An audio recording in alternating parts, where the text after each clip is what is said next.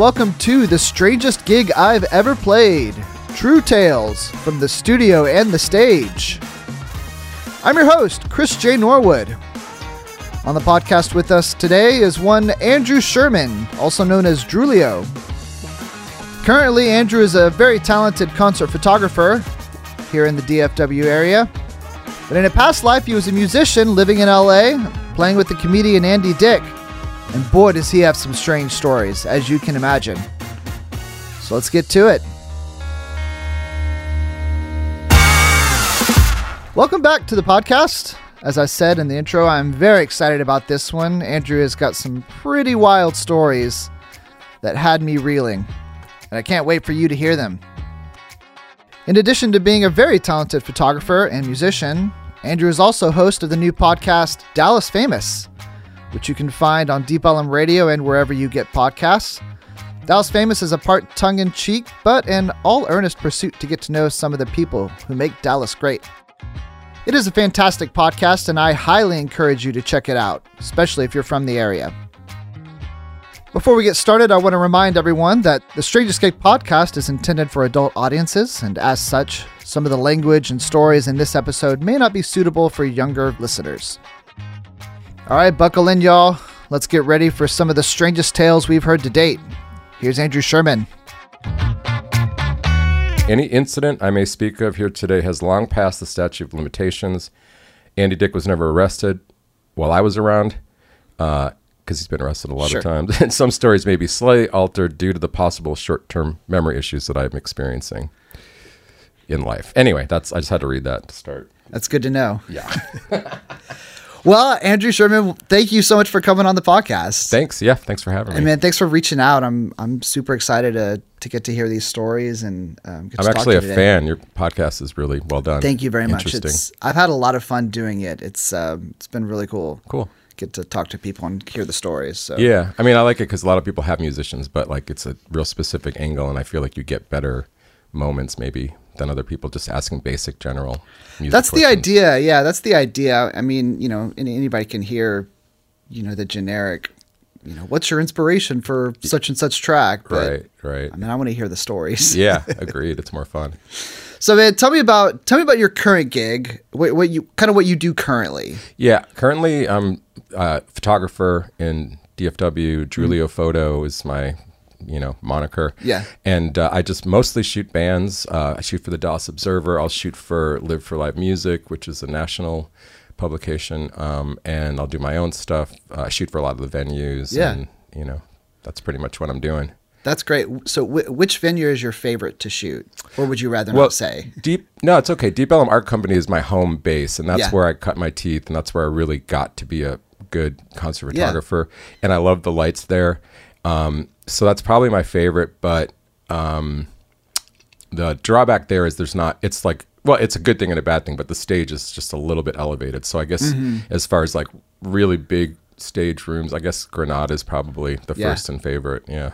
It's great. Yeah. I've, I've played Granada a handful of times. It's always a blast. It's fun. I mean, Jay Simon's the main shooter there, and it's it's it's not as fun anymore because he's so good. I'm just like, why why do I need to go? He's already doing a great job. But if he's not there, sometimes I shoot for him. yeah. But he, yeah, it's it's a good room, and, and depending on who's doing the lights, it's it's un- unbelievable at times. So, Yeah, I bet. Yeah. So what's it like for you as um I mean being on the other end so, so I know what it's like for me being at a strange gig and like being the musician on that side of it. What's it like for you like watching a strange gig or watching a gig meltdown Uh, on the other side of it? You know, I, I'll I'll say there's so much talent in town. I'm not just saying this to be nice. There's Yeah. only a few times where I've seen a band literally melting down where I'm like, this is like reminds me of a rehearsal that I once had where we didn't know the songs yet. Yeah. Um, I won't say the, the name. It's it's not comfortable. Um, sometimes what's weird is it's for me it's it's a venue I've never been to. The lights are always an issue in smaller venues. Yeah. Um, uh, size of crowd will change the dynamic for the band and obviously for for me. Um, and uh, yeah, so I mean I was a musician for a while. Yeah. And uh, I'll say the biggest difference for me is I feel so much less pressure because even though I'm going to work and I need to perform, nobody's looking at me. It's just Yeah. I don't if I don't feel well, it doesn't even matter. I, I know I'm going to get through the shoot, no problem. And it's like when I used to play shows, I would get so stressed out if I was sick or tired or whatever, and I was not taking care of myself, so that would happen a lot. Right. You know. So, um, so when was that? When were you, and, and what did you play? I was a singer songwriter. I started, you know, well, I played, I sang in choir and played sax in school. Yeah. So that's kind of how I got into it. But then I taught myself piano, and uh, I'm always early for stuff, like everything. It's just, it's people are like, how do you do that? I'm like, I can't stop. And so, like as a kid, I'd be ready for rehearsal or for whatever. Somebody's picking me up for a ride, and I would just be at the piano waiting for hours. So that's kind of how I learned That's cool to do that. Yeah, and then you know picked up the guitar somewhere in my mid twenties, and yeah, tried to do the, L- the LA band thing for a while um, with different groups of people. Is that where you're from? L.A. No, no, I mean I was born in New York, uh, then migrated in high school to outside of Chicago, went to school in Chicago, and then yeah, you know trying to go to LA, make the dream happen like Yeah. a lot of people do. So what? Uh, what did that look like? What did that look like? Trying to make the dream happen. What did? it was i had a lot of fun probably too much fun but also it was you know everybody says well it's really it's harder than you think. And i'm like no yeah but it's different for me. No it was it was ridiculous. And like when i got there it was still kind of cool. And then like by the time i left which i was in la from 91 till i don't know like 16 15 it just was i was it was too much. I mean i stopped pursuing stuff years before i left la Yeah. honestly because i was just like eh, this is just not going Just got burnt out. burnt out, you know, the rejection factor really starts to weigh on you after a while. You know. Yeah, especially I bet in L.A. Where Yeah. You know. I mean, look, every good-looking, talented person from every small town in America ends up in LA at some point. They may not stay there very long, but they're there and you you have to be more than great. You have to be great. You have to be likable. You have to have kind of like a following before you get there. Anyone that asks me, I'm like, if you want to go to LA, you better already have a following here because they're not going to even. You're going to get lost. You gonna, yeah, they're not gonna talk to you. Yeah, exactly. So let's get into the let's get into the Andy Dick stuff. Right. How did you? First off, I don't think I even remember Andy Dick having a band or being a musician. yeah, anyway. that's partly why I'm not doing that anymore. So how did you how did you meet up with them? What like what was the circumstances surrounding yeah, that? so I went to school at Columbia College in Chicago, and it had a direct affiliation with Second City Comedy Theater. Okay. Because Sheldon Patinkin, who was one of the founding members of Second City, was also the theater director at uh, Columbia. So, anyway, I got there a year after Andy Dick went to Columbia, but I remember going. I was in, I was into the comedy thing, and I went to a comedy best of class and or seen scenes from previous years, and his name was on the program. So Andy Dick, I, that's all I knew. But I'm like, you don't forget that name, Andy Dick. Like, what the hell? yeah, it's a pretty unforgettable name. Yeah, and then cut to I went to L.A. I was still in college. In fact, I didn't finish college right away because I went to L.A. to visit and stayed. And uh, my agent was like, "Go hang out with this guy who you know is one of my clients," and he took me to a comedy show. And then Andy was performing, and uh, I was like, "Oh, Andy Dick, that's got to be the same guy." And so afterwards, uh, I was talking to him, and he was all excited, and I was excited because I was fresh in LA. I was 21. Like I, I didn't know anybody. I literally went there without knowing anybody. Yeah. So I was like, "Oh my god, somebody to hang out with." And so he he was like, I, "Yeah." I was like, "I know who you are." He's like, "Oh yeah, I totally know you too." And I Oh, was really? like, "Yeah." Well, yeah. And Okay, so so then he was like, "Do you have any weed?" And so we went and got stoned, and that was kind of like our relationship. And like about three or four weeks in, he admitted he's like, "I didn't know you were just good looking, and I just wanted to hang out with you." So um so you met him and then when did y'all uh he was doing the comedy thing. And were you trying doing- to do the comedy thing Uh, also? yeah, and I wasn't doing stand up, and neither was he. We were doing like the improv stuff. We were Okay. doing sketch, Harold uh, stuff. Um, you know, um, and yeah, and he was. We were also doing the acting. You know, trying to get. Eh, but he was, man. I should have known right away meeting him that like I didn't have what it took if that's what it takes because I couldn't do what he did. I mean, he would go into a room and everybody was like, "Who is that?" And I mean, I'd go in a room and you know, a couple girls might notice me. Yeah. that'd be it. He just had this thing. Um, but yeah, but he was. We are both struggling, and he. I think he finally got the Ben Stiller show, and so I basically was his son's nanny for a summer. Okay. Um, and then you know, really, really, the band was formed because he just didn't like to be on stage alone. Okay. just wasn't fun, or he was nervous, or all of the above. So where So- where like when was this timeline wise like in his career? You said he was on the Ben Stiller show. Oh yeah, then- no, this was like we he was sleeping on my futon when we met. Oh, okay. like he had not succeeded. He had done a couple things. In fact, he hadn't done anything really. Yeah. Um, he, eh, something about him. He turned down more roles than any Really? most people ever get. Yeah, he just got offered so much stuff that, and he just really. When he was still together in his head, he Uh-huh. had a pretty clear picture. Although he did turn down Saturday Night Live, which he says he regrets. So that was I would imagine that was a regretted that. mistake. Yeah, he was. That's how full of himself he was. He thought he was bigger than that at the time. Um, but yeah, so I don't And know. the ni- just- you know mid '90s for SNL was pretty big. Big yeah, this is right before that. Okay. This is like right. This is like 92, Okay. 91. So Yeah, he yeah. had it. It was it was kind of on a dip, and like we, you know, we knew Chris Farley from Chicago. He had just joined the show. Yeah. and so was sort of going back up. But um, yeah, it, you know, and so anyway, people would always ask him to do like he would do this show called uh, Uncabaret. Which they still do in LA, which would be a bunch of like comics that you know who they are now, but at the time some of them were a little less known. Yeah. And so I would just do songs with him. Mm-hmm. You know, I'd play guitar and sing backups, and I'd be the straight man. You know, both literally and figuratively. And uh, Yeah, yeah. And uh, yeah, so were they like co- were they comedy songs? all comedy? Yeah. all comedy. I think the first one was "Look at Me," which he would put a like well, it evolved, but he would put a wig on and glasses and Uh-huh. and just like look at me, like because he wanted attention. Like that was kind of his whole vibe. But you know, uh, other song titles include the A Dick theme, uh, "Mad About Cunt." Um, yeah, there's some there's some you know. Uh, Cock and balls is when I still play sometimes if I play out. yeah, so That's a good one. yeah, dirty ones. But at the beginning, okay, so like just to give you the timeline, so we're doing these shows. It was me and him, then a couple other people kind of joined us. Uh, Tim uh, Walsh and David Paul Wyndham and Paul Henderson. It kind of was like the four of us. And uh, And y'all were playing just like, you know, rock and roll type songs, but comedy songs. yeah, yeah. Actually, Mickey Dolan said we were true punk. Okay. because like we just we weren't following any rules and we were just didn't care and we were really none of this would work today in this PC environment. I Yeah. mean we the fact that he's not canceled yet, I guess he is. I don't know. Anyway, today's not what we're talking about, but yeah, it was it was a different time and Shit, I mean, yeah. I honestly there'd be times where I was like, I can't believe you're saying this stuff.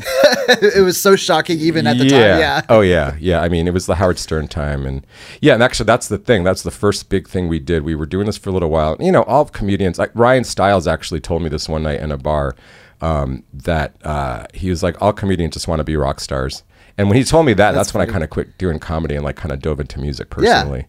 Um, but uh, yeah, so we're doing that. Were y'all playing comedy clubs or were y'all doing like rock venues on well, other, with other we bands? were or? we would just do these. It was mostly comedy stuff. Yeah, like we did like the the improv once, and com- we we well, it wasn't a show, but we ended up with Pauly Shore on stage at the comedy store one night. That was Yeah. crazy. Um, Chris Rock was there that night. Yeah, I know. I'm just dropping names left and right. no, that's that's incredible, man. You're Uh, blowing my mind. Yeah, but uh, but yeah, what was it? Um, oh yeah, the improv in San Diego asked us. Okay, so the timeline of this is so now he he had gotten news radio, like he'd Mm-hmm. Okay, done a yeah. few things, but he's on news radio now. Yeah. So he's like And that was like his big break. that was his big break and that was like he was cute little matthew i think was his character's name and he was just like you know maybe like slightly effeminate dorky but Yeah. just adorable and endearing Yeah. and these places like you know the improv's like we want you want your show we want the whole show Yeah. and he said it's not matthew from news radio it's not Yeah. nobody ever heard that Oh man. ever. so that first improv, there was two shows in San Diego. That those were fine, but I just remember because at the time he he was early on, like he would have somebody videoing, which I don't know where any of this footage is. I would love to know. Um, and he was they were interviewing people after the show, and there was this like dude, like old, you know. He's like, I was in two wars. I've got a piece of shrapnel this big in my leg. That was the worst pain I've ever been in in that my life. Like the show, like really upset him. It was, this, you know, the show. Every show, like, well, when we had the full compliment, every show started like this. It would just be Andy, and he would be in a suit, and he would be very nervous, and he'd be telling these jokes, and would start off by something like, "Hello, everybody. Um, I'm Andy Dick, and I'm." Doing the show sober. Um, this is the first show, so, sober, sober show I've done ever. And and then he just starts to like tell these jokes, and they're really cute little jokes. Like Yeah. it's like he takes out an AA pamphlet, and he's like, "Okay, do you have a drinking problem? Number one, do you like to drink alone. He's like, duh, you know, and like it's just like saying, Yeah. they're just really cheesy. And for me, if people were laughing hard at this point of the show, I would get worried because I'm like, they're not going Oh, to get yeah. this show at all. I mean, like Auburn was a good example of that. Yeah. Um, That's like pseudo Andy Kaufman esque, where like He was very much inspired by Andy. Yeah. Kaufman. yeah, yeah. Um, and so like the the fourth or fifth one, he's like, number five, do you have memory loss? Uh, no. Number five, you have memory loss? And it's Yeah. funny. Yeah. And then you hear this no, this voice in the back going, "Oh yeah, that's really fucking funny," and like you start to like, you know, there's like some uncomfortable stuff, and and like it starts to build, and you like, it's this ginormous, sweaty man, bearded, long hair, Yeah. and he is heckling hardcore. Yeah. And Andy was like, "Oh my god, Paul? That's that's Paul. That's my sponsor. wait, are you drunk? Wait, wait." You, you have eight years sobriety. He's like, not in a row. And he like makes his way to the stage. And we would tell the security about this. And in some places, they didn't get it yeah, and they he would come on stage and he would start like making fun of Andy and Andy would run off stage and, and he comes back and he starts dancing with Andy and he's mm. trying to make up and Andy's just mad and Andy punches him in the stomach in the stomach. Yeah. And he has gone back and filled his mouth with chunky corn chowder. Yeah. And he throws up all over Andy's face. and Andy like specifically was like, it has to get on my glasses because it's more pathetic if it drips off my glasses. Yeah. That's how the show would start man, that's some shock. people would like be calling for weeks like betting their girlfriends like if it was real or not you know? Yeah. like it was it was nuts. Sometimes it would get on my pedal board which is not nice. Yeah, and then i'd have to go out sometimes i'd have to go out there and and sing a song to like for him to change. Because it would be that bad. Yeah, well no no he had to change every time but i'm just saying like there was sometimes there would be somebody else there was we had Vicki lewis from the news radio which sometimes come with us on the road so she would sing a song and i always preferred that because i was like i don't want to be the one yeah, to like take the next moment on stage. but anyway, so yeah, yeah, yeah. That's that was like the the beginning, and then we started to do. We did we did like a weekly thing for a year at the Key Club, and then we did like the Viper Room, and we did the Mint. And so Yeah. we did like these residencies there So were most people coming? Were they coming because of? in LA. News yes. radio? Well, no, in LA they they started to get wind of it. Okay. but yeah, yeah. It, when we would tour colleges, it was news radio, and yeah, they were rarely prepared for what they were getting, even Yeah. though we would try to warn them. You Yeah. know, and the internet wasn't what it, what it is now, so it wasn't like they were getting a heads up about it. Right. We didn't get. I think we got mentioned like rarely, you know. And then he would be on E, and I wouldn't be in the picture, and you know, it was, you know, I would. That was the thing. He was. He was. People that like me are not. They don't like him. Yeah. they just don't like the way he treats people. And honestly, I was. I probably took more abuse than I needed to, but I thought, okay, if I just hang on a little longer, you know, we'll have some kind of radio thing, and then I can just like you know live off of that. And I'm pretty happy it didn't work out that way. Yeah, But uh, yeah. yeah, because you were kind of hoping to kind of, kind of parlay that into a career for yourself. Maybe. I thought so. That's Yeah. that's what I was thinking. You know, and I mean, it was fun. I mean, I got to like get. I was going to some really cool parties, and you know, like Reese Witherspoon is like checking us out at one show. It's like it, it was like that. Yeah. you know, it was cool. Um, And how old are you at this point? like 23, Yeah. 24. and uh, and then we did Howard Stern. That was kind of like the first big thing, really, and uh, it was weird because Howard was so nice to him. He didn't give him any crap. Um, didn't call him out for anything. He had just gotten sober. He had gotten arrested, and then he got sober. A lot of our songs came out of him getting arrested, actually. Andy Dick. Uh, yeah. yeah, and uh, and so it, you know, he was really nice, and like uh, we sang the song "Little Brown Ring" was the song we sang, which was one of my songs called "Little Black Bugs," which we just changed because we didn't have any music, we didn't have any song. We were just like I don't even know what we were playing. We were just messing around. Yeah. So yeah, and Howard loved it, and uh, yeah, so I thought that was kind of like the start of some big things, but you know, he's such a self saboteur. It was not Yeah. to be for so many reasons. And how long? So after News Radio ended, was he still doing the band thing after that? Yeah, yeah, yeah. Uh-huh. We were doing that all all through that. Um, I used to hang out sometimes on the set, news radio. Got to hang out with Phil Hartman a few times. That's cool. Yeah, yeah.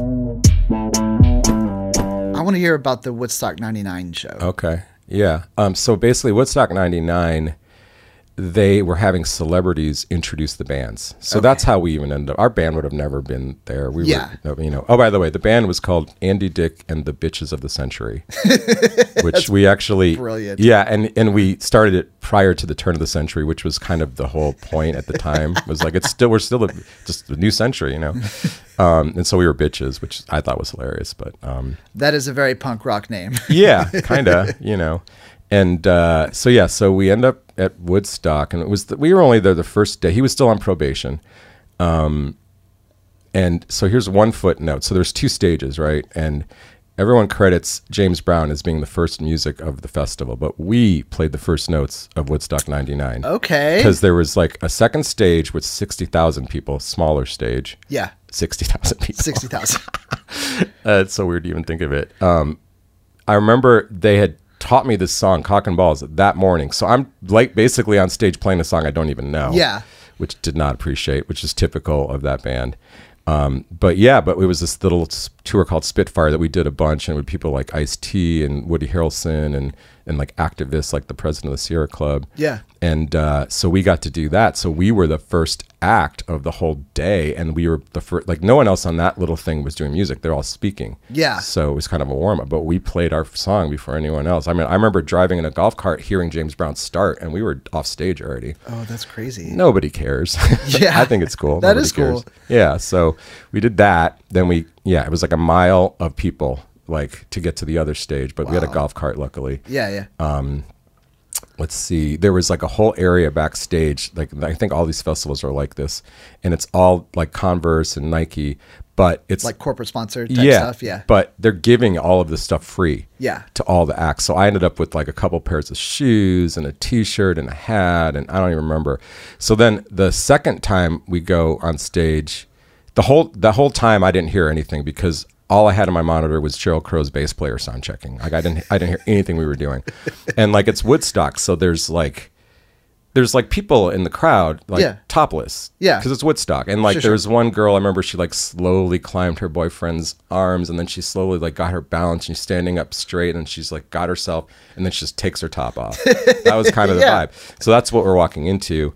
And So it's you know, wild, wild ass from the beginning. Ye- I mean, wild, but I don't know how wild is it is a bunch of girls with their shirts up. I Yeah, mean, it's I mean- not normal, but it's not. It, it hadn't gotten crazy. No, first day it yeah. wasn't crazy yet. Although, it, well, we're getting there. So, um, so he, you know, we're playing acoustic, 180,000 people at this stage. Yeah. That's a mile of people. It's you lose track after like 500. You can't really. I mean, That's crazy. It, it's it's it's hard to. It's just literally a sea of faces. yeah, Yeah. yeah, It's crazy, and uh, And you're And on the big stage at this the point. The big stage, and he's not getting any kind of response because most people ca probably can't even hear him. Yeah.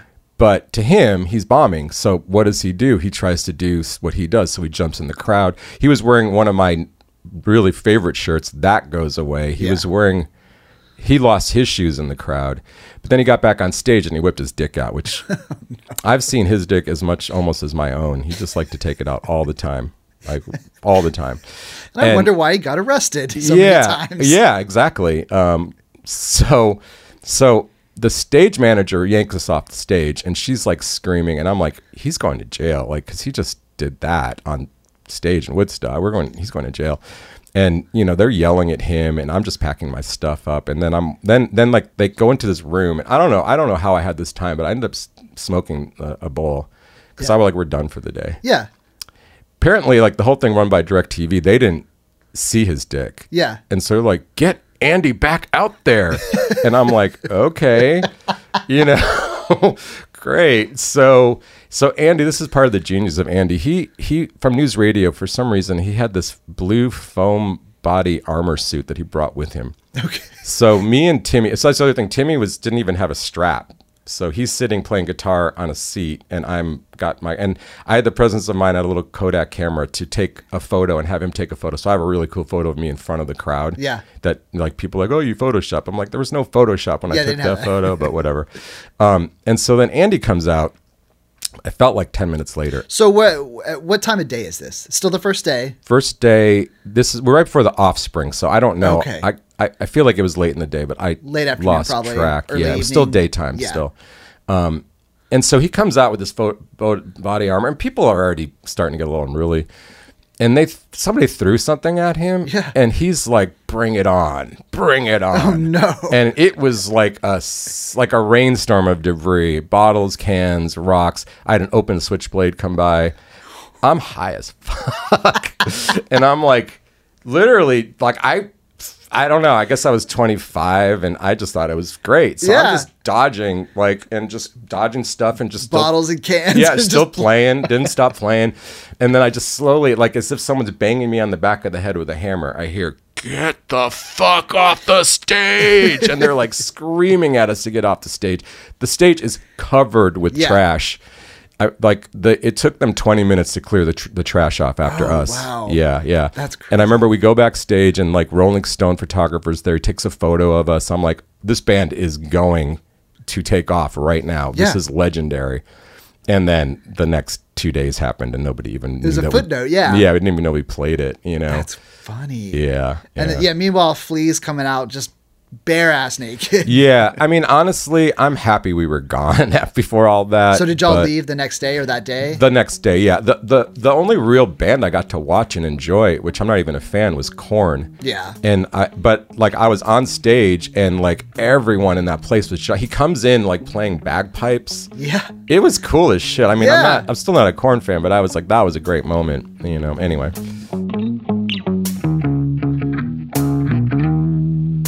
So what happens after after that? Do y'all just do more gigs? Yeah, we do more shows, and you know, but he, you know, he, it's very documented how he has substance abuse problems, and Yeah. um, you know, it just became well. Okay, the next probably significant gig was Jacksonville. Okay. Now Jacksonville is the same city that Jim Morrison got arrested on stage and Yeah. Two Live Crew got arrested on stage. Yeah. So we show up and is not the crowd for us. I Yeah. mean, this is like when I forget his name. This is like when Florida State was like really good at football, and that's all they cared about. That's it. Yeah. and uh, so, and he was wasted. oh my God, was he drunk? And the stage is this like it was in the auditorium, and it was like a ten foot platform with like there was no handrails or anything. Yeah. And he's chasing us around the stage. That was something he used to do. He used to like make mistakes and blame us. And it would be funny if he was sober, but if he wasn't sober, like it could get scary. Yeah. And he's like, I didn't want him to get me. Like, like I'm running away from him. Uh, you know, and then he's getting heckled. And normally he could take down a heckler, Yeah. no problem. Um, but he's too drunk, so he gets a wireless mic and he runs into the he runs into the crowd and he's trying to like take this heckler down, but the heckler's like getting the best of him. So he takes his pants down, Andy does, and like wipes his butt on the guy's leg, which I didn't see this. I heard about this. Yeah. And so the police are like there and they go to the, you know, the uh, student liaison. And I don't know who this girl was. She wasn't on our team, but I guess she was an Andy fan. And like without even missing a beat, she's like, oh no, it's a bit. He's wearing a body stocking. It's fine. Yeah. And the cops believed her. So that's Oh, why wow. we didn't get arrested. But I was just so I was just so angry that whole Oh, like man. oh yeah, right before like I'm the dressing room before the show, I had my brand new Taylor guitar and it fell off of me while I was tuning and broke a piece out. So and and I hadn't eaten like I hate Jacksonville. Yeah. Every time I go something happens. so I could probably never go there again. But um yeah. So after the show, like, oh yeah, so that's going on, and then some kid pulled the fire alarm, and that's how the show ended. Is the place emptied out, like Just 'cause of the fire alarm? Yeah, Oh, perfect, man. perfect. Actually, I was happy about it. And then I remember we're at some restaurant. You know, after the show, we'd always go and hang out with the kids, like Yeah. from the, you know. And I remember walking around the corner, and it's Andy and like thirty kids that are just like all around him, and I don't know what he was saying, and he was like, "Right, Andrew," and I'm like, "Yeah, whatever." I was just like, oh, I can't believe, like, he just did that show, and he still got all these people that liked him. Like, that, Yeah. I should have known what, where America was heading at that point. I guess. Anyway, yeah. That's crazy. So then, how did uh, how did it how did your time with him end? It kind of just fizzled, Fizzled? away. Yeah, he just started. I just started getting sick of it. Like he before I met his accountant, it was always like, uh, you know, are we getting paid? Oh, yeah. I remember one time I brought this. I went over there to, to get paid, and I was like, "Can you write me a check?" And he was like, "Yeah." And he wrote me the wrote me the check with a big smile. I was like, "Is it gonna bounce?" He's like, "Give it a whirl." I mean, that was like what it was good- like. No, it, it yeah. So I, I finally met his accountant, and I would get paid directly. But you know, it was it was there was traumatic ex- part of the experience. You know, just uh, he was abusive, and uh, Yeah. um, you know, so again, I was an adult. I wanted to see it through, and at a certain point, I just was like, I'm Just too much. done. Yeah. I can't see it through, and yeah, so I'm I'm sad that it it didn't go further, but it is what it is. you know. When was your last show with him? I don't remember. Yeah. I think there was a couple. It's foggy. There was one at the Roxy that was some benefit, and like when we were, do- I remember getting off stage. Or like the curtain comes down. It was uh, Susanna Hoffs was playing right after us. Uh huh. That was weird. Um, and then there was some other random show. I don't remember where it was, and I was playing drums Oh, just wow. because I wanted to go. But like he already had someone else kind of filling in because I just kind of stopped hanging out. Yeah. You know. So yeah, he actually had this guy playing with him for a while that I thought was he was always nice to me, but he just seemed like a little bit of a punk. But then he started to get some traction, and that dude's name is Mark Foster, Foster the People. Okay. yeah, I was like, he was. I remember bumping into Andy like years later. He's like, "Did you know that Mark got nominated for a Grammy?" And I was like, "Why?" I didn't have. I was so Yeah. out of the loop. But good song. I mean, whatever. He was always nice to me. That kid. That's so, crazy. Yeah, yeah. That's funny. So what's what's he doing now? Like what's Oh man, he's just getting arrested. Every, Yeah. at and anytime that guy gets arrested, somebody will message me like, "I need to know," and I'm like, I don't need to know. I let it go a while ago. Last time I saw him was 2019. Um, I was out there shooting um, Kelly D's Master of the Mic uh, show, Mm-hmm. and uh, we hung out one night, and he was super drunk. Yeah. And I mean, it was fun. I remember having a lot of laughs, and then I took a few photos, and then he doesn't remember. He only remembers we hung out. He doesn't remember anything that happened. That's crazy. Really sad. Yeah, That is sad. So, yeah, Ugh, you hate to see that. yeah. I mean, I, I would, I, I- would love to like you know hang out. I just, you know, I don't think he's got it together, Yeah. and I don't know. I don't need to go back to LA. I've kind of done that. Yeah. So, yeah. Tell me now about your dream gig, whether to whether that's playing or shooting. Yeah, definitely. I feel like I've passed my interest in playing and, and acting and all that. Yeah. It's definitely shooting. So I don't know. A lot of people maybe don't know how it works, but like when you're doing a big show with a big band, if you even get approved, you're getting three songs if you're lucky from the pit, otherwise mm-hmm. from the soundboard. Yeah. So for me, the dream gig would get to go to the next level where I had all access on stage, and it would be for like my top. Well, my top band would be Grateful Dead, but Jerry Garcia has been gone, and Dead and Company's fine. I've shot them, Yeah. but it's not the Here, same. shot them here in town. Yeah, yeah, at uh, Dos Equis. Um, and then I'm going to hopefully be shooting Bob Weir, who's from the, Oh, wow, the yeah. Dead, Yeah, yeah. coming up. But you know, um, Phish is one on my list that like Trey was at the Bomb Factory, and I didn't get approved because he didn't let anyone shoot, but like Phil Clarkin, which I was bummed, but Yeah. it happens. But yeah, I mean, really, it's it's it's not even about the band. It would be more about the access. The and, access, yeah. You know, that's just to me because everybody can get the same types of shots from the pit. That's so Andrew, man. Thank you so much for coming on. I- Yeah. this is so much fun. Yeah, I'm glad I remembered it. No, they were fantastic stories. So how can people uh, kind of find out about you and see see what see kind of, like your shots yeah, and stuff like that? Yeah, well, you can always go to drewlio.com, D R E W L I O.com, Drewlio Photo on Instagram. And, uh, you know, I'm available. People probably think I'm too busy. If you want me to shoot something, hit me up. Like, That's It's cool. a good chance. And then I just started uh, doing the Dallas Famous podcast on Deep Ellum Radio. Yes, absolutely. And it's fantastic, y'all. Everybody needs to go check that out. We'll, Thanks. We'll, we'll be sure to push that also. Awesome. That's great. Right. Man, Andrew, thank you so much. I really appreciate it. This Thanks, man. fun. It's yeah. been fun. All right, there he goes. Big thanks to Andrew Sherman for coming on the podcast. It's a lot of fun getting to hear those pretty wild stories. Y'all please go check him out, drewliophoto.com. Also check out the Dallas Famous podcast on Deep Ellum Radio or wherever you get your podcasts. As always, thank you for listening to The Strangest Gig. Please give us a follow on Instagram at The Strangest Gig. Tell your friends about us. Help us spread the word if you like what we're doing. And we'll see you back here next month. And until then, if you find yourself a bitch of the century, just remember gig's a gig, right?